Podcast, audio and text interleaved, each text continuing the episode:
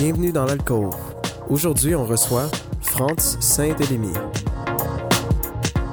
J'aimerais vous, euh, vous faire euh, observer l'endroit où nous sommes, qui est le Thé agricole, frère du. ben, En fait, petit frère d'Agricole. Puis, euh, en fait, c'est toujours, euh, toujours des lieux qu'on choisit pour des raisons euh, souvent euh, d'ambiance, de circonstances, des fois la raison pour laquelle cet endroit-là a été, a été mis sur pied. Puis la, petite histoire de Jennifer, Roland, Wynne et Régine, ils ont eu la vision d'un endroit chaleureux, avec une âme antillaise, hein, vous l'avez bien entendu aussi. De là, la présence importante de rhum dans tous les cocktails que vous voyez au bar. Je vous invite à les tester, hein, on ne sait jamais. Alors, on vient au Thé agricole pour vivre des soirées aux notes musicales afro, afro house, compas, reggae, pour prendre un verre seul ou entre amis. Ce soir, j'aimerais vraiment remercier notre ami Alcove euh, et grand ambassadeur Ralph de nous accueillir euh, ici au Thé agricole, ainsi que son bras droit, Julien, qu'il ne faut pas oublier, qui a travaillé très fort et qui travaille très fort ce soir. Merci beaucoup de nous accueillir dans votre, dans votre lieu. Ce soir, c'est avec immense plaisir qu'on reçoit Franz Saint-Élémy, fondateur du groupe 3737, un incubateur et accélérateur d'entreprises situé dans le quartier revitalisé de Saint-Michel. Franz est également cofondateur de plusieurs entreprises qui génèrent des millions en revenus et qui sont reconnues comme innovatrices et chefs de file dans leur secteur respectif. Né en Haïti, Franz est arrivé à Montréal à 8 ans et ne parlait ni français ni anglais. Des années plus tard, il s'est vu poursuivre des études en génie électrique à l'Université Northeastern à Boston, ainsi qu'à MIT. Comptant plus de 20 ans d'expérience, Franz est reconnu à l'international dans le domaine de la technologie de pointe avec plusieurs brevets, innovations et entreprises en démarrage. Merci de prendre le temps de partager ton parcours, tes idées et tes apprentissages avec nous ce soir. Merci de m'avoir. Donc, on va commencer par l'enfance. C'est comme une petite session de thérapie. Euh, J'aimerais qu'on... besoin. J'aimerais qu'on commence en parlant euh, vraiment de ton arrivée à Montréal. Tu viens d'une très grosse famille, vous étiez 14, vous êtes 14. Tu es le dernier à quitter Haïti avec ton grand frère et tu parlais que le créole à ce moment-là. Tu es arrivé en pensant que c'était une transition, c'était temporaire, mais te voilà ici aujourd'hui, euh, plusieurs années et quelques villes plus tard, fermement et fièrement implanté à Montréal. Comment est-ce que tu as vécu ton arrivée ici et ta relation avec le Québec, comment est-ce qu'elle a changé à travers ces années-là? Ben, je, suis arrivé, euh, j'étais venu en vacances. C'est ce qu'on m'avait raconté, que j'allais, passer du temps avec ma sœur et ma mère et que j'allais retourner en Haïti. Mais euh, quand je suis arrivé ici, euh, en fait, on avait toute une histoire qu'il fallait que je raconte aux douaniers que j'étais en vacances et, ainsi de suite. Bon, aussi banal que ça, je savais pas ce que je disais, mais ce qu'on m'a dit, ma préparation avec mon frère, c'est en me disant, euh, ben, toutes les questions qu'ils te posent, dis oui et souris. Alors évidemment, je suis arrivé devant les douaniers, ils m'ont sûrement posé une question, comment tu t'appelles? Ou c'est quoi ton nom? J'ai dit oui et j'ai souri. Elle s'est sûrement dit, est-ce que tu parles français? J'ai dit oui et j'ai souri. Elle m'a posé probablement une autre question en me demandant, euh, qu'est-ce que tu viens faire ici euh, au Québec? Euh, J'ai dit oui. Donc, elle a dit un instant. Elle a été chercher une dame gentille qui est venue, euh, l'aéroport Mirabel à l'époque. Elle a été chercher une dame gentille qui est venue me parler en créole. Elle m'a demandé mon nom, comment ça va, puis qu'est-ce que je viens faire ici. Et puis évidemment, je viens passer les vacances avec, avec ma famille. Et pour moi, quand les portes se sont ouvertes, c'était comme un film.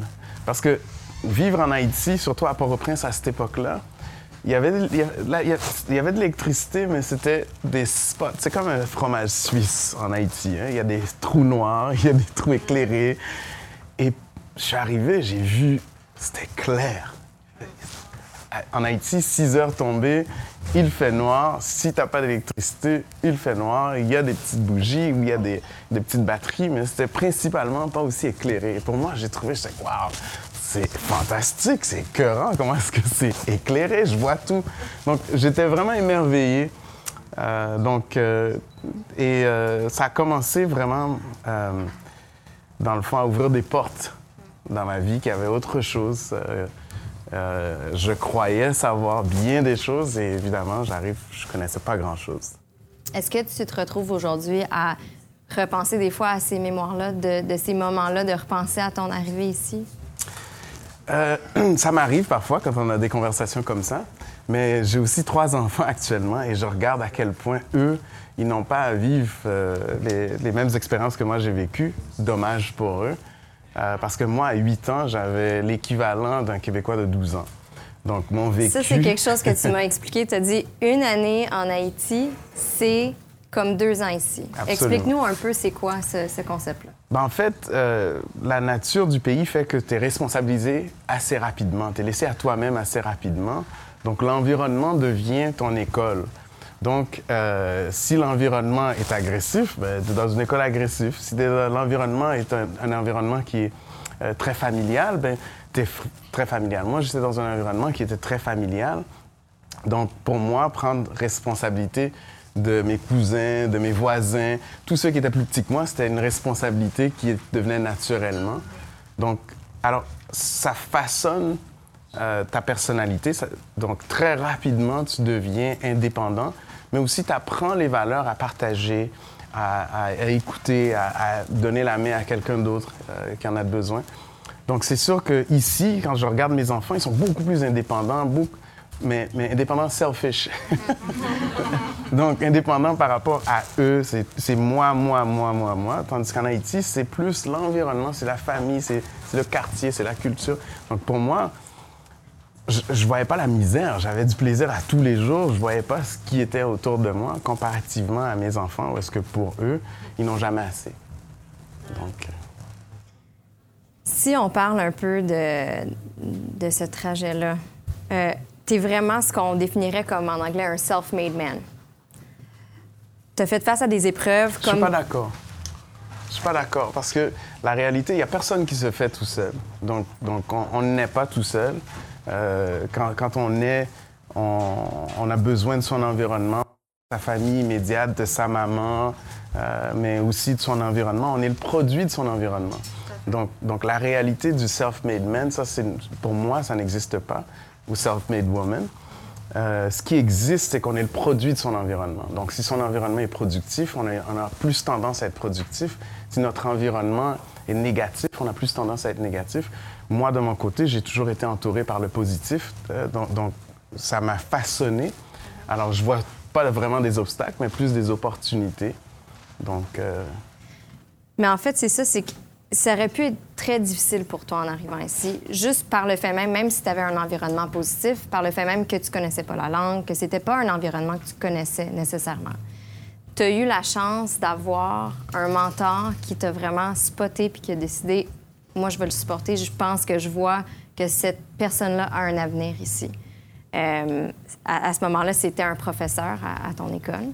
Et c'est quelqu'un qui est encore dans ta vie aujourd'hui. Parle-nous un petit peu de comment cette personne-là a réussi à te faire comprendre quelque chose et t'aider dans ton trajet. Ben, en fait, ce professeur-là, c'est un monsieur qui s'appelle Gérard Jeune. Je- dans la communauté haïtienne, je crois qu'il a touché pas mal de gens. Euh, mais c'est un, monsieur extraordinaire qui, lui, euh, il avait entendu par ricochet que j'étais un, un étudiant qui avait de la difficulté d'apprentissage. Euh, moi, j'ai un défaut. Mon défaut principal, c'est quand je suis inconfortable, je m'efface. Donc, euh, je peux être dans un endroit, je suis là, mais je suis pas là. Je pense que c'est le défaut de plusieurs personnes. quand, quand on n'est pas euh, bien, on veut pas. Mais, euh, mais moi, j'ai une qualité extraordinaire à m'effacer.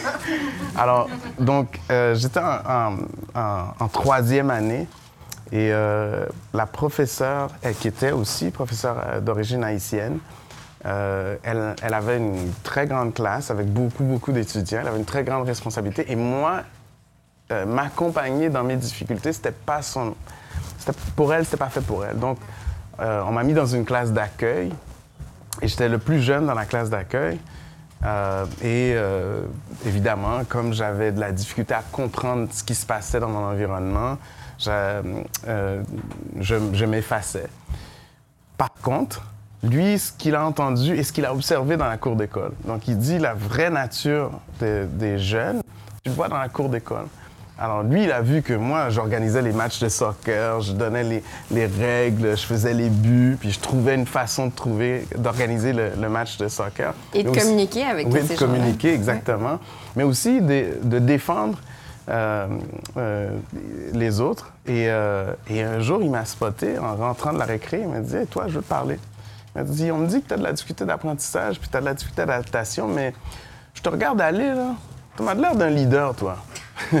T'as quel âge à ce moment-là? À 8 ans et demi. Donc, euh, même pas 8 ans et quelques mois. Et, euh, et là, il me dit Écoute, je vais faire un bet avec toi. Ça, c'est on parle de, du mois d'octobre. Et il me dit Je fais un pari avec toi. C'est que euh, si tu améliores tes, tes, notes, non seulement je vais te faire un cadeau, mais je vais te prendre dans ma classe. Donc, euh, alors évidemment, moi, tu me donnes un challenge. Donc, il m'a inspiré, cadeau. absolument. cadeau, hey, wow. alors, j'ai écouté tous les, toutes les émissions de Passepartout que, que je pouvais trouver. les Goldorak, les Capitaines Flammes tous les bons hommes que tu peux imaginer, mais aussi Sesame Street, parce qu'il fallait que j'apprenne l'anglais. Donc, euh, et puis, euh, revenu après Noël, il m'a effectivement, mes notes ont, augmenté et il m'a fait un cadeau euh, de trois livres. Et, et il m'a pris dans sa classe. Ton cadeau, c'était des livres? Oui, des livres. Le, le Bossu de Notre-Dame, Les Fables La Fontaine, puis le troisième, je m'en rappelle plus, c'était pas important. fait que ça a vraiment eu un impact. Puis, ce que je trouve super intéressant, c'est que tu as eu, de cette façon-là, tu as eu un mentor, mais tu n'as jamais eu dans ton enfance et ton adolescence quelqu'un que tu voulais, that you wanted to emulate. Tu n'avais pas un exemple d'une personne comme toi, de ton environnement, qui représentait quelque chose que tu voudrais atteindre plus tard, nécessairement. Et aujourd'hui, on en parlera un petit peu plus tard de 37-37, c'est vraiment un rôle que tu joues à ce niveau-là. Tu joues le rôle de quelqu'un que les jeunes peuvent voir, ah, voici un exemple de succès, quelqu'un de Saint-Michel qui a réussi à faire des choses incroyables. Moi, je veux être comme lui. Qu'est-ce qui t'a donné le goût de dire, you know what, moi, je veux être cette personne-là pour des jeunes? Je... La façon dont tu le dis, ça a l'air très calculé, mais ce n'est pas, pas aussi calculé. Euh, écoute, euh, moi, je te dirais que euh, le succès, pour moi, confère une responsabilité. Donc, si, si tu es un, athlète, un professeur, un professionnel, un artiste, ta responsabilité, c'est aussi d'amener les autres avec toi. Donc, comme j'ai dit tout à l'heure, on pas, on, ne réussit pas tout seul. C'est impossible. Donc, durant ma vie, à chaque moment, à chaque période de ma vie, il y a des gens qui sont intervenus au bon moment, euh, avec la bonne intervention, soit pour me ramener sur la bonne direction, mais aussi pour m'encourager, pour me dire qu'ils qu croient en moi, ou tout simplement parce qu'ils voyaient le potentiel et ils ne voulaient pas avoir ce potentiel-là se, se, se, gaspiller. Donc, naturellement, ben, il fallait que je redonne. Saint-Michel, c'est plus une histoire de, fierté qu'autre chose. Euh, J'étais un peu écœuré d'entendre que quand on vient de Saint-Michel, de Montréal-Nord, de, de quartiers euh, racisés, si je, peux, si je peux utiliser ce terme, euh, Petite Bourgogne, que tu ne peux pas faire de grandes choses. Alors que quand je regarde autour de moi, je, regarde, je vois partout des gens qui viennent de Saint-Michel, de Montréal-Nord, de Petite Bourgogne, de Rivière-des-Prairies, qui font de très grandes choses. Mais personne n'en parle. On, on, que le négatif. Alors je me suis dit, on va créer un symbole pourquoi ne pas créer un symbole qui est une image que les gens peuvent associer à Saint-Michel, autre que les gangs de rue, autre que les xénophobes et ainsi de suite. Donc, donc c'était vraiment ça. Et quand on s'est regardé, on s'est dit, qu'est-ce qu'on sait faire? On connaît les technologies, on connaît l'entrepreneuriat et on a les ressources. Donc, on va utiliser nos connexions, nos ressources, euh, nos, compétences pour créer de la richesse autour de l'environnement sans nécessairement penser à, être un modèle en particulier, mais simplement à changer le, discours de gang de rue, de, de, xénophobes, à la création d'emplois, la création de richesses et l'embarquement d'une communauté. Si on parle de ces communautés-là, toi, quand tu étais jeune, en fait, tu as eu une expérience où tu as été victime de racisme, mais tu ne l'as pas vu comme ça à ce moment-là. Euh, c'est une situation où la couleur de ta peau t'a désavantagé. Mais quand tu avais, tu étais un, un, jeune ado pour toi, c'était wrong place, wrong time. Euh, quand tu repenses à ce qui est arrivé, est-ce que pour toi, c'est quelque chose qui te concerne encore aujourd'hui? Est-ce que tu as peur que ces quartiers-là aient encore ce genre de mentalité-là? En fait, euh, oui, ça me, ça me, oui, parce que j'ai des enfants et, je, suis conscient qu'on ne vit pas dans une société qui est parfaite. Donc, donc l'ignorance, ça existe. Euh, l'ignorance, c'est pas juste euh, d'un côté, ça va des, deux côtés. Je connais des Haïtiens qui sont racistes, puis euh, c'est dommage, mais, mais ça, on peut pas enlever l'ignorance. Par contre, l'une des choses que j'ai remarqué, c'est que partout où est-ce que j'ai été, j'étais dans mon domaine d'affaires, dans le tech, dans le high-tech, il y a très peu de noirs. Et, et euh, partout où est-ce que j'ai été, j'ai jamais vu vraiment que être noir était un obstacle. Donc, ce qui veut dire que quand tu as la compétence et as les moyens financiers, ben, on dirait que l'intégration culturelle devient secondaire. Donc, euh, quand quelqu'un habite à Westmount, ben, on ne pose pas la question est-ce qu'il est intégré ou pas? On ne pose pas la question s'il parle anglais, français, quelle langue il parle. C'est pas important. Il est capable d'habiter à Westmount, Outremont, euh, même le plateau maintenant. Euh, je sais pas moi, euh, Candiac. Quand tu dis d'habiter à Candiac, les gens assument toujours que tu es bien implanté. Mais quand, tu dis Montréal-Nord, ben, on semble que ça a besoin de, de diversité culturelle. le discours change. Donc, pour moi, je me suis dit, OK, le vrai problème, c'est le manque de création de richesse dans ces quartiers-là. La vraie intégration financière, excusez-moi, la vraie intégration, elle se fait par une intégration financière. Par la suite, la culture vient. Donc, si je suis capable de ne pas penser à ce que je vais, pouvoir payer mon loyer, mais je vais penser à amener mon enfant à la Maison de la Culture. Je vais penser à amener mon enfant au, Musée des Beaux-Arts, au théâtre, euh, à lui donner des cours de musique. Donc, l'intégration culturelle devient partie de l'intégration financière. Mais sans l'intégration financière, on crée des ghettos et c'est là que ça devient un problème. Donc, alors, nous, on pense que avec l'entrepreneuriat, avec des façons simples de créer de la richesse, c'est possible de redistribuer, de, de changer un peu le discours de l'intégration culturelle. Parce que la personne qui décide de déménager ici, c'est parce qu'elle a envie de s'intégrer. Elle n'a pas envie de se sentir, dans, se mettre dans un coin et s'ostraciser. C'est pas vrai, c'est un non-sens. Donc, pour moi, l'essentiel, c'est vraiment, c'est un discours économique qui est déguisé sur euh, la culture. Alors, pourquoi tu vas à Montréal? Non, c'est parce que pas cher. Mais si j'étais capable de me payer à Westmount, j'aurais été à Westmount. Les écoles publiques sont bien plus bonnes que dans, dans, les, dans des quartiers euh, où est-ce que c'est plus pauvre financièrement? Tu parles un peu, tu sais, si on parle de la communauté noire spécifiquement, tu as souvent mentionné en entrevue que tu aimerais ça qu'il y ait des aspirations plus que de vouloir être un athlète ou vouloir être un entertainer, un, artiste de scène. Dans ton cas, pendant longtemps, tu voulais être un athlète, tu voulais être un joueur de soccer professionnel. Et c'est malgré toi que tu n'as pas pu continuer sur cette route-là parce que tu as eu. Euh, tu t'es brisé. Déchiré le ligament déchiré croisant antérieur. It's pretty painful? yes. Euh, fait que c'était vraiment malgré toi. Et ça t'a forcé de, de penser à d'autres avenues. Euh, Qu'est-ce qui. C'est quoi l'idée pour toi de, de. Le fait de réussir en affaires, est-ce que c'est quelque chose que quand tu étais jeune, était même pas une option pour toi? Non, c'est pas les genres de modèles que tu vois euh, pour les jeunes issus des communautés euh, euh, comme moi. Les modèles que tu vois, moi, je voyais les, les, les, les Carl Lewis, je voyais les, les Mike Tyson. C'est ce qui se passe. Pour moi, c'est dans ce que je voyais à la télévision, c'était dans les nouvelles de sport. Puis quand les nouvelles de sport, ben, c'était ça. Ou bien c'est de l'entertainment, euh, les artistes hip-hop, les, euh, les Bob Marley, les Marvin Gaye.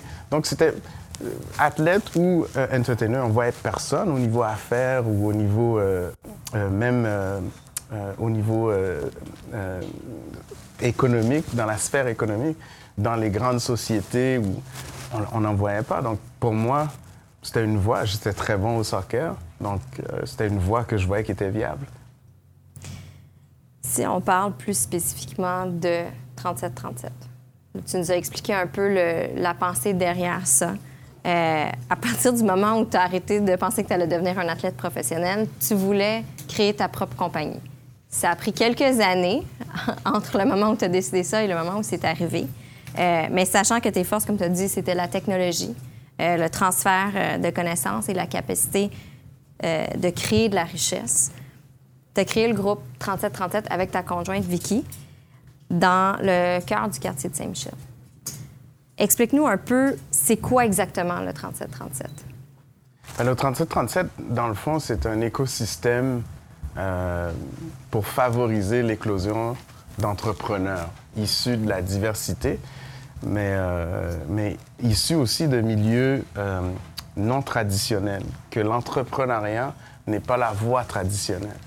Donc, euh, nous, ce qu'on donne, c'est on donne les outils à travers la formation, à travers euh, l'accélération, le financement et l'incubation, mais surtout aussi l'accès à une infrastructure d'envergure internationale.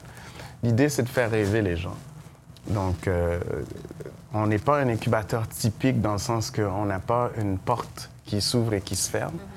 L'idée, c'est euh, un modèle accordéon, c'est-à-dire que c'est il y en a qui paient absolument rien et ceux qui font de l'argent payent vraiment. Euh, Il y en a qui contribuent une caille, il y en a qui contribuent en temps.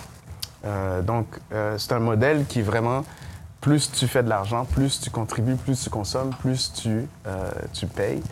Mais on a des gens qui sont là depuis 4, 5, 6, 6 ans, n'ont jamais rien payé. Donc, euh, Et, et vous, en premier exemple, vous avez Oui. mis énormément de votre argent absolument, oui. dans cet organisme-là. Est-ce que c'est ce à quoi tu t'attendais quand tu rêvais d'avoir ta propre entreprise? Ben, en fait, euh, je suis pas sûr de comprendre la- le fond de ta question. Si c'était un peu, dans le fond, ce à quoi tu aspirais, tu voulais avoir ton entreprise à toi. On va parler un peu plus en détail de tes différentes expériences.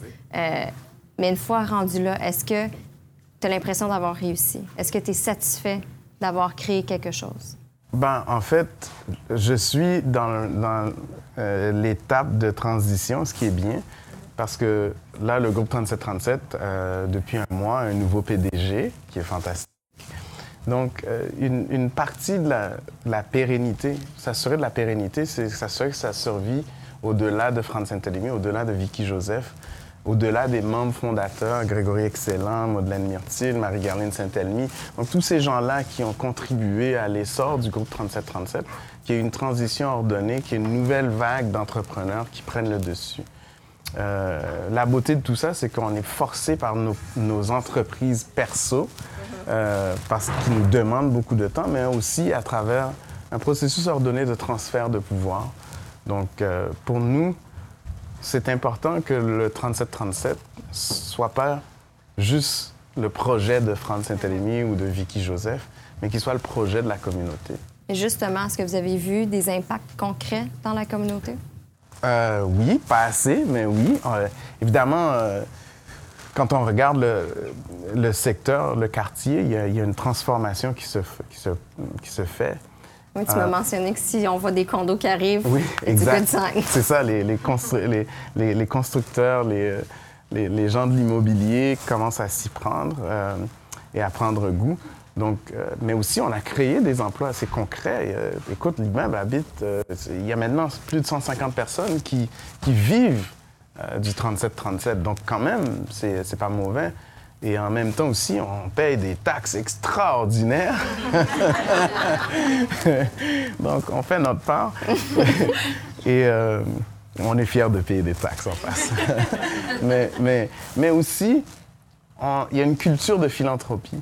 Donc, ce que vous n'entendez pas de- du 37-37, c'est que nous, en per capita, je suis convaincu qu'on donne le plus de n'importe quel building à Montréal. On donne, par- concernant nos moyens, on donne plus haut que la majorité, que la moyenne. Et la raison pour laquelle qu'on fait, c'est parce que, encore une fois, le, le transfert de savoir, c'est aussi le transfert de, de- de- de possibilités. Puis nous, on pense que c'est important d'é- d'établir cette, culture de philanthropie qui soit associée aussi à nos communautés.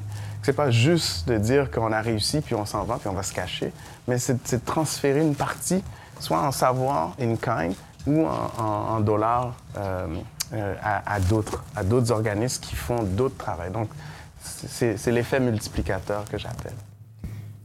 Une des choses que vous faites, c'est d'encourager l'étiquette Made by Blacks. Euh, je veux comprendre ta vision sur ça. C'est quoi l'incitatif pour, par exemple, un non-noir d'acheter un produit black-owned ou black-made? Quand on pense à, par exemple, Made in Italy, on pense tout de suite à artisanat, qualité. C'est quoi la signification qu'on veut donner à, à black-owned?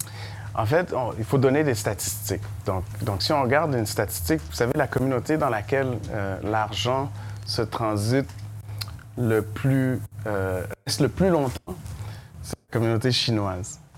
Donc, un, dollar dans, l'écosystème chinois euh, reste trois fois plus longtemps qu'un dollar dans la communauté juive.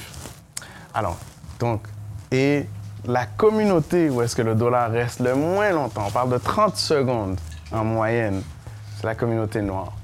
Pourquoi? Parce que, évidemment, c'est le manque d'offres, c'est le manque d'éducation. C'est aussi, euh, on n'a pas eu cette culture-là de faire confiance aux produits noirs. Donc, l'idée d'avoir un label black, c'est de dire, tu sais quoi, il est aussi kosher que kosher. Donc, nous, on, on- on- on se met derrière, on met notre réputation derrière cet entrepreneur-là. Donc, on va lui donner un tremplin pour lui permettre de dire que hey, ma communauté me supporte, alors les autres communautés peuvent aussi me supporter.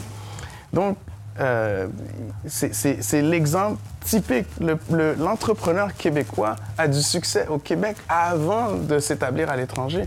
C'est très rare d'avoir du succès à l'étranger si on n'a pas de succès chez soi ou si on n'est pas établi chez soi. Donc, c'est sûr que le, le label, c'était de dire on va créer un écosystème que les gens vont dire ah, si lui, il achète, ou si elle, elle achète, ou cet organisme achète, ça doit être de la qualité. Parce que c'est pas associé. Puis effectivement, regardez, on est quoi Thé agricole, c'est de la qualité, non? Agricole, c'est de la qualité. Ça, c'est un black label qu'on appelle. Donc, c'était dans le but de promouvoir l'excellence et c'est dans le but aussi d'encourager que le dollar puisse rester plus longtemps. Parce qu'un dollar qui reste longtemps dans la communauté, ben, ce que ça fait, c'est que ça, ben, c'est peut-être moins de jeunes enfants qui font des enfants, c'est peut-être moins de monoparentalité, c'est peut-être moins d'absentéisme euh, scolaire, c'est peut-être moins de jeunes qui vont en classe le ventre vite, c'est peut-être moins, plus de jeunes qui pensent à devenir entrepreneurs, c'est peut-être plus de jeunes qui pensent aussi à investir euh, dans leur communauté. Mais surtout, c'est aussi promouvoir euh, l'acquisition de ce qu'on appelle hard asset en, en anglais, euh, de biens immobiliers. Vous savez, à quartier Saint-Michel, 70% de la population est locataire. À Montréal-Nord, c'est 80% de la population est locataire. Donc, quand on parle de création de richesse, c'est ça. là. Donc, si on est capable de- d'aider une communauté à se, se lever d'elle-même, ben, qu'est-ce qui gagne? C'est la grande communauté. Voilà. C'était ça le but. Vous avez lancé 3737 en 2012. Oui. Comment est-ce que ça a évolué depuis euh, le lancement? Est-ce que vous voyez un, par rapport à, Black Label? Ben, ce qui nous. euh, on peut juste regarder les statistiques. Euh, les statistiques sont qu'on a plus de 300 entrepreneurs qui ont été formés. Ces entrepreneurs-là, ça ne veut pas nécessairement dire qu'ils vont, qu'ils vont partir des entreprises, mais ils deviennent, si jamais ils retournent sur le marché du travail, ils deviennent des meilleurs employés. Et c'est ça le résultat. Le résultat, c'est qu'ils sont capables de lire un- une balance sheet, des états des résultats. Ils sont capables aussi de comprendre la valeur d'un employé, la vraie valeur d'un employé. Donc ça, c'est au niveau de la formation. Au niveau de l'investissement, on a investi plus de 12 millions de dollars dans le quartier. Euh, fonds Vous-même. privés, zéro, zéro gouvernement. Euh, on a aussi plus de 35 entreprises, euh, de, de- en fait, une cinquantaine d'entreprises, mais 35 incubées. Euh, on a aussi euh, créé un réseau. Puis sincèrement, ça, je suis fier de le dire, on a rendu la diversité un peu plus sexy. Donc euh, aujourd'hui, la diversité, c'est- c'est dans les nouvelles. Au départ, c'était pas évident. Mais, euh, mais on pense que l'avenir du Québec passe par l'intégration financière de sa diversité. Et euh, comme nous, comme on est très intégré financièrement, donc on adore le Québec, on décide de rester ici au Québec parce qu'on y croit et parce qu'on est bien. Et euh, donc, donc le 37-37, ben, les résultats prouvent que le potentiel est là. Je veux qu'on parle un petit peu de technologie, c'est quand même ton, ton dada. Pour les, les entreprises que, que vous incubez, dans le fond, il y a le challenge, le défi 3737, d'avoir un, un aspect qui touche la technologie dans tous les projets. Explique-nous un petit peu ça. Ben, L'idée, c'est que, tu sais, si on regarde euh, WeWork, c'est quoi? Ils louent des espaces, ils louent du pied carré, non? Tu as l'air d'avoir une opinion sur le WeWork. Euh, si on parle de Airbnb, ils louent du pied carré. Si on parle de, de- de Uber, qu'est-ce qu'ils font? Ils louent des miles. Donc, euh, euh, mais ce sont des entreprises que ça fait des millions d'années. Le modèle d'affaires existe des milliers d'années, pardon, depuis des milliers d'années. Donc, ce qu'ils ont fait, c'est qu'ils ont rajouté une composante technologique pour l'effet multiplicateur, pour rejoindre des milliards de personnes rapidement. Donc, l'idée, c'est pas... Ça augmente le quota sexy aussi. Absolument, ça rend ça beaucoup plus sexy. Donc, imaginez, tu sais, il y a une entrepreneur dans, dans- qui a suivi un de nos programmes. Je, trouve fantastique la crémasse. La crémasse, c'est comme euh, Irish cream, euh, style euh, haïtien. Il y en a plein qui font de l'artisanat. C'est très bon, effectivement. Et elle, je lui ai dit tout de suite, regarde, tes labels, là, Vista Print. OK? Go online, fais tes labels. va, va chez euh, euh, euh, je me souviens, XY Bottle. Je pense que je lui ai dit sur, sur Amazon. Elle a suivi à la lettre. Maintenant, tu regardes ses bouteilles, c'est fantastique. Elle les vend online. C'est ça que tu, enseignes au la chaîne- 37-37. Yeah! Go to Toute- Vistaprint. toute la chaîne, oui, toute la chaîne est faite de façon professionnelle. Et tu la regardes aller, ces bouteilles, mais tu as le goût d'acheter sa crémasse. C'est bien fait, c'est sexy, c'est. You know? Tu peux. Donc, pour moi, c'est ça l'eff- l'effet multiplicateur, c'est d'utiliser la technologie à ton avantage. Tu sais, il y a des gens, par exemple, on leur dit aussi banal que ça, ils- on les voit. euh, leur adresse, c'est à gmail.com ou à hotmail, il y en a encore. Ah, worse. Sérieux? Oui. Ou bien ton adresse, c'est dans ton basement. Tu veux-tu vraiment que tes clients viennent chez toi, dans ton bloc appartement? Tu sais, Trouve-toi, mais il y a un décorum, right? Donc, il y a, des... il y a trucs online. Donc, on leur dit, par exemple, ils se disent, euh, tu peux aller sur, Fiverr, tu peux aller sur, euh, euh, des gens qui, font de la traduction en ligne. Tu peux tout trouver. Des ingénieurs for hire à la minute. Donc, c'est ça l'effet multiplicateur, c'est d'utiliser les plateformes technologiques comme moteur derrière toi et de minimiser ce qu'on appelle le lean. Donc, man- lean de, de faire un MVP, un, minimum viable product. euh, lean dans tout ce que tu fais, dans toute ta chaîne. Tu sais, un exemple euh, banal, comme je, je suis en train de faire l'éducation du 37-37, c'est- c'est c'est, euh, par habitude, mais on prend l'exemple, quelqu'un m'a dit, est-ce que tu aimes déléguer? Je dis oui, mais pas, pas tout le temps. Euh, la raison pour laquelle que j'aime pas déléguer, je délègue seulement des choses que je comprends. Pourquoi? Parce que je veux savoir la valeur.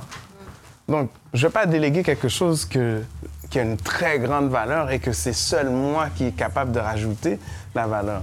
Mais si je délègue, par exemple, ma comptabilité et que je ne comprends pas la comptabilité, je ne, je ne peux pas savoir ce que ça vaut.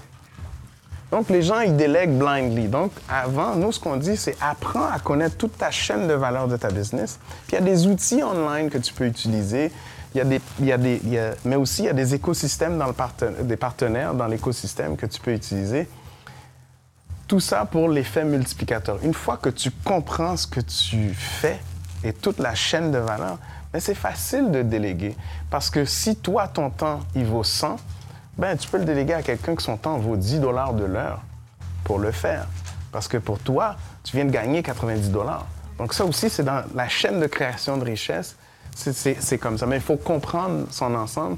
Puis nous, ce qu'on encourage, c'est vraiment l'auto-éducation par rapport à ça. Et évidemment, comme moi, je suis, j'ai un background de tech, utiliser tout ce qui est possible d'être utilisé en ligne euh, pour, euh, pour aller plus vite. tu parles beaucoup de démocratiser la technologie. Est-ce que c'est un peu ça le concept? Oui, absolument. En fait, je suis pas mal sûr que tout le monde a un téléphone cellulaire ici. Nous tous, nous travaillons pour les Facebook de ce monde, les Google de ce monde, les WhatsApp de ce monde. Donc, ils nous, ils mettent, nos, ils nous mettent, dans le fond, au travail et on crée de la richesse pour eux. Du data, de l'information, on, les aide à, à- développer leur business. Donc, nous, ce qu'on fait, c'est qu'on essaie d'utiliser les mêmes principes. C'est-à-dire, est-ce qu'on peut utiliser certains de ces concepts-là dans l'idéation de nos business? Donc, donc vraiment changer l'approche de dire on va utiliser notre- nos plateformes technologiques juste pour poster des belles photos, mais aussi pour nos produits, véhiculer notre message, euh, être, plus productif avec nos, euh, nos outils technologiques. Pas obligé d'être un ingénieur. Euh, il s'agit juste de bien comprendre comment fonctionnent les technologies. Ça prend cinq minutes. Et on, peut l'expliquer en cinq minutes et vous allez voir que c'est très facile d'utiliser les technologies comme effet multiplicateur. Moi, mes clients en Corée, en Chine, euh, en France, en Allemagne, ils s'en foutent que je m'appelle Franck Saint-Élémy et que je viens de Montréal-Nord. Pour eux, Montréal, c'est Montréal. Ce qui, qui leur intéresse, de service. Donc, localement, quand les gens regardent ma carte d'affaires, ils regardent, Crémazie Est. Donc, on- c'est plus un désavantage local. Mais une fois que j'utilise le web maintenant, que je suis à l'international, mes compétences sont ça, je livre ça, et que je suis le plus compétitif, ben eux, ils, they'll gladly come to Saint-Michel. Donc, et ils viennent, ils viennent de l'Allemagne, de l'Europe, des États-Unis, de la Silicon Valley. Les bureaux sont quand même beaux. C'est vrai qu'ils sont beaux. Mais, mais on s'entend, on a de la difficulté à faire déplacer des gens de Montréal. hein. mais mais l'idée, c'est ça, la beauté de la technologie, c'est que ça démocratise le marché. Ça, ça levels the playing field. Et, euh, et ça, souvent, nos entrepreneurs, les entrepreneurs issus de la diversité sont encore à industrie 1.0, alors que l'industrie s'en va à 4.0. Donc, il y, a comme un mouvement vers le haut qui est nécessaire. On parle beaucoup ici d'entrepreneurs, puis c'est vraiment en quoi vous spécialisez. Mais si on regarde pour les gens qui travaillent en entreprise, l'intrapreneurship, dans ton cas, c'est quelque chose qui a vraiment eu lieu dans tes expériences de travail. Tu as eu la chance de créer des divisions, de refaire. Tu as eu plein d'exploits. Est-ce que ça, c'était vraiment parce que toi, tu décidais que c'était un projet que tu voulais entreprendre ou est-ce que c'est l'entreprise comme telle qui t'a mandaté de, de faire ces, ces projets-là? En fond, ma question, c'est c'est quoi le rôle des entreprises dans l'entrepreneurship?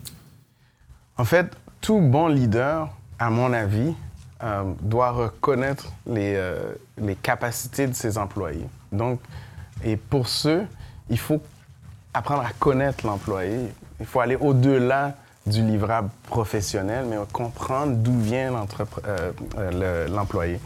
Et moi, ce qui a été à mon avantage, c'est que quand j'ai compris qu'être un purple cow pouvait être mon avantage dans le texte, dans- dans les techs, écoute, euh, petite anecdote. Tu sais, quand, quand tu es, tout seul dans un endroit, puis il n'y a personne qui te ressemble, ben, tu, parfois tu te poses la question est-ce que les gens me regardent bizarrement ou différemment? Est-ce que mon accent est un problème? Euh, écoute, j'ai lu le livre de Seth Godin, The Purple Cow. Écoute, ça a changé ma vie. Je me suis dit wow, I'm the Purple Cow. Je suis le seul. Explique un peu aux gens c'est Ben, quoi le concept du Purple Cow, c'est que si tu passes dans, un- dans une vallée et qu'il y a plein de vaches, puis il y a une vache qui est purple, tu vas-tu la remarquer ou non? ben, c'est ça. Moi, je t'ai remarqué. Mais alors, donc j'ai utilisé ça à mon What you do avantage. with that attention. Exactly. Donc, alors, j'ai utilisé ça à mon avantage pour, pour euh, dans le fond, vendre mes idées à l'intérieur de l'entreprise. Donc, c'est quoi un entrepreneur? C'est quelqu'un qui voit un problème et qui le règle avec une solution. Et cette solution-là, ben, la valeur de cette solution-là, ben, elle est directement proportionnelle à la taille du marché. Donc, alors, moi, j'ai compris comment que l'entreprise faisait de l'argent, j'ai compris comment euh, qu'il y avait des problèmes euh, et j'ai fait des propositions. Et mon boss, à l'époque, lui, il a vu qu'il ne pouvait pas m'empêcher d'être euh, visible. Donc, alors, à la cafétéria, ben, le CEO de la compagnie me parlait, il me demandait comment ça allait. Euh, les, chefs de- des autres divisions me parlaient parce que j'étais le seul. Donc, euh, puis je suis jovial, alors. je suis pas pour camp. Donc, lui, il n'a pas résisté à ça. Donc, il m'a laissé aller et ça m'a permis de développer, d'être le plus jeune directeur général d'une division à l'âge de 27 ans. Euh, et euh, j'avais, j'ai bâti une business de plus de 300 millions, presque 400 millions quand j'ai quitté, euh, de presque rien. Est-ce que vous comprenez le scale de ce qu'il vient de dire? Juste qu'on qu'on prenne un petit moment. Tu avais 27 ans, puis tu étais à la tête d'une division qui faisait 300 millions. Oui. Bravo. Ben, euh, en fait, il y a aussi le timing, la chance, euh, mais c'est sûr que sur... Avec du recul, effectivement, mais, mais tu sais, quand tu es naïf, quand tu es jeune, tu es naïf, tu dis, il y a un problème, tu le règles le problème. Puis moi, ce que, ma force, c'est ça, c'est de trouver des problèmes, puis d'amener des solutions à ces problèmes-là. Puis je pense que c'est parce que ma vie a été façonnée par ça. J'ai jamais vu de problème. Donc, moi, j'ai toujours vu des opportunités d'améliorer des choses. Donc, alors, ma façon de, vivre, c'est peut-être à cause de mon enfance, mais ma façon de vivre dans tous les jours, c'est c'est d'amener des solutions, pas d'amener des problèmes. Et ceux qui sont des employés, vous travaillez pour une entreprise, la dernière chose que votre supérieur ou votre CEO ou le propriétaire de l'entreprise va entendre, c'est des problèmes. Il le sait qu'il y a des problèmes. amène des solutions. Et ceux qui amènent des solutions, miraculeusement, peu importe ta culture, ton langage, euh, homme, femme, les gens aiment les, les, euh, s'associer aux gens qui amènent des solutions. Donc moi, ça m'a aidé et ça m'a permis aussi de me démarquer, d'être le, le purple car dans mon industrie. Justement, tu l'as dit au début, tu le redis maintenant, tu vois pas des problèmes, tu vois des opportunités. Ceci dit, je t'ai entendu dire une fois qu'il y a une situation dans ta vie que tu as trouvée plus ou moins. Euh, tu l'as pas vu comme une opportunité, tu l'as vraiment traité comme un failure. Tu étais déçu du outcome de ta situation. Là, on parle de euh, ZMDI. Je veux que tu nous expliques un petit peu qu'est-ce qui est arrivé, pourquoi pour, pour toi c'était un, un failure, mais comment, qu'est-ce que tu aurais pu faire différemment? Ben, en fait, euh, c'est un peu paradoxal quand on sait qu'on a vendu l'entreprise pour au-dessus de 300 millions. Mais la réalité, c'est qu'on n'était pas prêt à vendre. Euh, donc, quand tu es, dans une aventure où est-ce que tu es à l'intérieur de cette aventure-là et tu vois le potentiel, tu le vois. Les gens de l'extérieur, tout ce qu'ils voient, c'est « Oh, la croissance est forte. Est-ce qu'ils vont continuer à maintenir? » Et toi, tu dis « Non, non, non, we're just scratching the surface. » Et, et mon erreur, c'est ne pas été, être capable de, de comprendre la dynamique de la relation actionnaire, euh, investisseur et dynamique de, de marché et de, le vendre, de vendre le, le potentiel à très long terme. Donc, on avait des actionnaires qui sont rentrés et ils sont rentrés avec une mentalité de très court terme versus un, un- un actionnaire qui était allié avec nos objectifs de 5-10 ans. Ben, je pense qu'avec du recul, si on avait mieux géré qui on rentre comme actionnaire, ben, on aurait vendu à 1 milliard. On aurait vendu peut-être à 3 milliards. Ou peut-être pas vendu, on aurait créé une entreprise de, de- de plusieurs milliards de dollars. Donc, Dans cette entreprise-là, tu étais actionnaire à 10 ben, c'est ça, exact. Fais le calcul. Fait que finalement, la réalité, c'est que tu finis par euh, arriver dans une situation où est-ce que tu crées de la valeur, mais tu n'es pas en contrôle. Malgré que tu as le chef, tu as le titre de chef, mais tu n'es pas en contrôle. C'est pas toi qui décides quand on va vendre. Et donc, il y a eu un effet euh, domino. Un des actionnaires, qui lui aussi avait, l'État de la Saxonie, avait 10% de l'entreprise. Euh, eux, ils ne voulaient pas aller en, élection avec, avec des actions euh, dans une entreprise que le, le, le, le- CEO et le boss euh, sont des étrangers.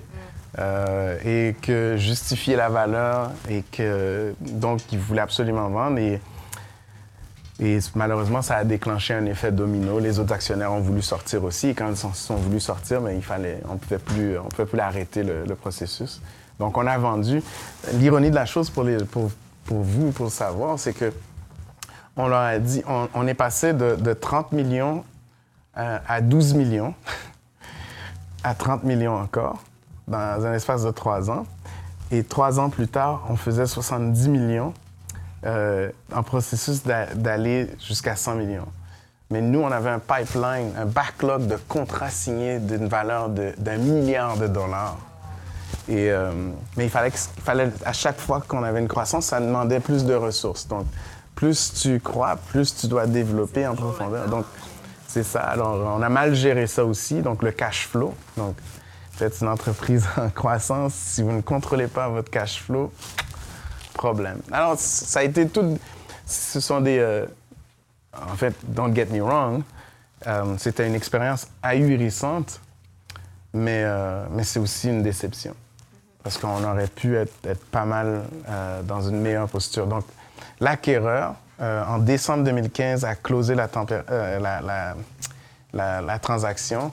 Et un an plus tard, le taux de croissance est toujours au-delà de 60-70% Cette année, cette même division va générer, on est en 2018, cette même division va générer au-dessus de 300 millions. Donc, euh, eux, ils ont repayé, le, ils ont acheté, ils ont, ils ont catch a shooting deal. star. Oui, oui, non. Mais c'est pas grave, là, on est en train de créer une unicorne. Donc, euh... Passons au, euh, au, conseil très concret. Tu as fondé 3737 avec ta conjointe. Quel conseil tu donnerais aux gens qui veulent se lancer en affaires avec un ami, un membre de la famille ou un conjoint? OK. Euh, vos... I love you, babe. um... Parce que c'est souvent le cas dans les petites entreprises. Quand on démarre, je veux dire, on va pas se trouver un partner qu'on connaît pas. Ça dépend de nos ambitions. OK? Euh, on a souvent tendance à s'entourer de gens avec lesquels on est confortable, qu'on est à l'aise, qu'on fait confiance. Mais est-ce que c'est ce, qui est bon pour vos poches? Probablement pas. Les gens, euh, tu sais, quand on va en affaires, on ne va pas en affaires avec des gens qui vont nous mettre à l'aise, des gens qui vont nous faire sentir bien, qu'on va avoir confiance. On va en affaires avec des gens qui vont nous améliorer, qui vont nous amener quelque part que tout seul on ne peut pas être. L'effet euh, de levier. Donc, par exemple, moi, je ne suis pas un financier, je suis un ingénieur, je suis technique euh, et je suis capable de résoudre des problèmes et je suis capable de bâtir une équipe mais je ne suis pas un comptable. Donc, je vais m'associer avec le meilleur comptable que je peux m'associer. Je ne suis pas un, ingénieur financier. Donc, je m'associe avec quelqu'un qui va m'amener cette, cette compétence-là. Souvent, ce qu'on fait, c'est qu'on s'associe avec des gens avec lesquels on est confortable. Et c'est très, très, très difficile de développer une entreprise de n'importe quelle envergure en, s'associant seulement qu'avec des gens qu'on est confortable. Des gens qu'on n'est pas confortable. Des gens qui vont vous dire la vraie chose des gens qui vont dire You're screwing things up. Qui n'ont pas peur. Parce que pour eux, ils vont dire la, la vérité, parce que c'est, ce qui, c'est la business qui prime. C'est pas nécessairement l'amitié. Quand on est entre amis ou entre familles, parfois, la transparence fait mal, elle blesse. Donc, euh, on, dire à ton conjoint que ta présentation n'était pas bonne ou à ta conjointe que ta présentation n'était pas bonne, il y, a des pers- il, y a des, il y a des conséquences à ça. Mal, malgré que. What are you trying to say? malgré, malgré que tu as raison, malgré que un étranger pourrait dire la même chose, mais toi, parce que l'effet de proximité, ça n'aide pas. L'autre problème dans l'effet de proximité, c'est que souvent, et tu sais l'exemple, nous, aujourd'hui, si je voyais LeBron James, je serais comme, oh my God, il est amazing. Mais les gens autour de lui ne voient pas LeBron James comme amazing. Ils voient comme LeBron James qui a plein de défauts, qui a plein de problèmes. Donc souvent, la proximité nous diminue un peu. Moi, mes actionnaires, ou mes partenaires, ils me voient toujours en grand. Ils voient pas mes problèmes. Ils voient juste que je suis capable de livrer des choses que eux, ils seront jamais capables de livrer. Mais des bons amis ou la famille, souvent, ça crée cet effet de niveler par le bas. Et, euh, c'est dangereux. Donc moi, je, vous dis, si vous voulez faire beaucoup d'argent, trouvez-vous des gens qui vont vous amener quelque part que vous ne voulez pas aller. Parce que c'est ces gens-là qui vont vous challenger, qui vont, qui vont vous faire découvrir d'autres choses, qui vont ouvrir des portes euh, chez vous.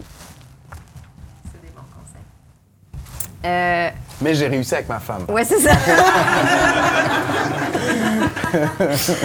Euh, avec le temps et le volume de tout ce que tu touches, comment est-ce que tu décides qu'est-ce qui mérite ton temps, est-ce- qu'est-ce qui mérite pas ton temps? Euh, moi, j'ai cette capacité-là de shut down. Donc, euh, le, le week-end, les soirs et, et fin de semaine, moi, je suis pas en mode travail. Donc, je shut down. Donc, chez moi, je suis... Genre, pas de email, pas rien. Je vais répondre occasionnellement s'il y a des feux, mais moi, ma femme, elle le sait, Vicky, elle le sait, j'arrive à la maison, mon téléphone est ailleurs. Donc, il y a des gens qui m'appellent, ils sont frustrés, ils m'envoient des textes et je leur réponds deux jours plus tard. Pourquoi? Parce que ça me permet de- d'être un vrai mari, un vrai père de famille, d'être euh, d'être quelqu'un qui est connecté avec sa famille. Donc, euh, pour moi, c'est extrêmement important. Quand je, suis quand je travaille, je suis on. Je, suis, je suis très efficace à multitask. euh, Mais le soir et les fins de semaine, moi, je ne crois pas dans, dans dans- dans l'idée qu'on va, va être à table puis on va texter en même temps ou qu'on va, qu'on va se parler puis qu'on va être en train de chatter. Je ne suis pas, je suis pas dans, ce- dans ce mode-là. Donc, je suis chanceux parce que je suis un hybride. Donc, je suis de la génération assez vieille, que je suis capable de déconnecter sans avoir à m'excuser. Et, euh, mais aussi, euh, je suis dans, dans- connecté, assez branché quand je suis, je, je suis en. Ta journée de travail, elle commence et finit à quelle heure? Euh, ces temps-ci, trop tôt et C'est trop quoi tard. trop tôt? Euh, mais là, je suis sur un projet à Québec. Il veut pas nous le dire. Donc, euh, Ah, oublie le projet en ce moment. En général, En général. c'est- du. ben, en fait, OK, Like, not gonna happen. ça varie. Donc, euh, il y a des périodes où est-ce que c'est beaucoup plus intense, où est-ce que je suis on pendant très tôt, très tard. Euh, mais encore une fois, j'ai ce règle- règle-là. Même mes appels conférences, je refuse de les faire à la maison. Ah, Il faut que je m'habille, I get dressed et je sors de la maison parce que j'essaie de, de ne pas mélanger maison et travail. Ouais. Donc, euh, mais ces temps-ci, it's too much. OK. 6 heures? Euh, oui, genre. C'est ça, c'est? Ben, en fait, euh, quand je suis à la maison, j'ai pas le choix parce que mes enfants, ils se lèvent tôt. Et ma femme, elle se lève à 5h30 le matin pour faire de l'exercice. Donc, euh... oui, she's an early bird as well. Bravo, Vicky. Euh, il nous reste très peu de temps, donc j'aimerais ça qu'on finisse avec. Tu es le pro de la technologie. Qu'est-ce que tu peux nous apprendre aujourd'hui? En quoi devrait-on investir, euh, apprendre à connaître mieux, développer? C'est quoi les, les secrets, trade secrets que tu peux nous partager ce soir? Euh, ben, on vit dans l'ère de l'autonomie. Donc, si vous entendez parler de l'intelligence artificielle, euh, le machine learning ou deep, learning et tout ça, donc c'est, dans le fond, c'est, l'auto-apprentissage, d'utiliser les technologies euh, qui permettent de comprendre nos habitudes. En fait, ça, le fait normalement. Quand vous allez sur Facebook, vous n'allez pas sur Facebook pour voir le monde. Vous allez sur Facebook parce qu'il met vous voyez, ce que vous voyez, c'est ce que vous avez l'habitude et ils pensent que vous allez aimer. Même chose pour Instagram, puis Snapchat, et ainsi de suite. Donc, maintenant, si on pouvait utiliser ça dans un contexte de l'autonomie, soit la conduite autonome, euh, donc, euh, par exemple, euh, Audi, la nouvelle i8 qui a été annoncée cette année, elle a des fonctions autonomes, la Tesla. Donc, on vit dans l'ère de l'autonomie. Euh, tout le modèle de, automobile, de transport est en train de changer. Donc, on- le modèle du futur, c'est qu'on n'achètera plus une voiture, on va acheter du millage. Donc, donc l'idée, c'est que l'auto sera autonome, puis on va acheter un certain banque d'heures ou de kilométrage. donc ça, c'est des modèles d'affaires du futur. Le modèle, euh, euh, ce qui est en train de se changer actuellement aussi, c'est tous l'économie de partage. Euh, donc, on parle d'économie de partage parce qu'évidemment, les Airbnb, les WeWork, mais, mais aussi une économie de partage dans le contexte que votre, votre quartier, votre, votre garage, par exemple, pourrait se partager avec Amazon, par exemple, parce que dans un secteur particulier, vous avez une maison qui est bien située.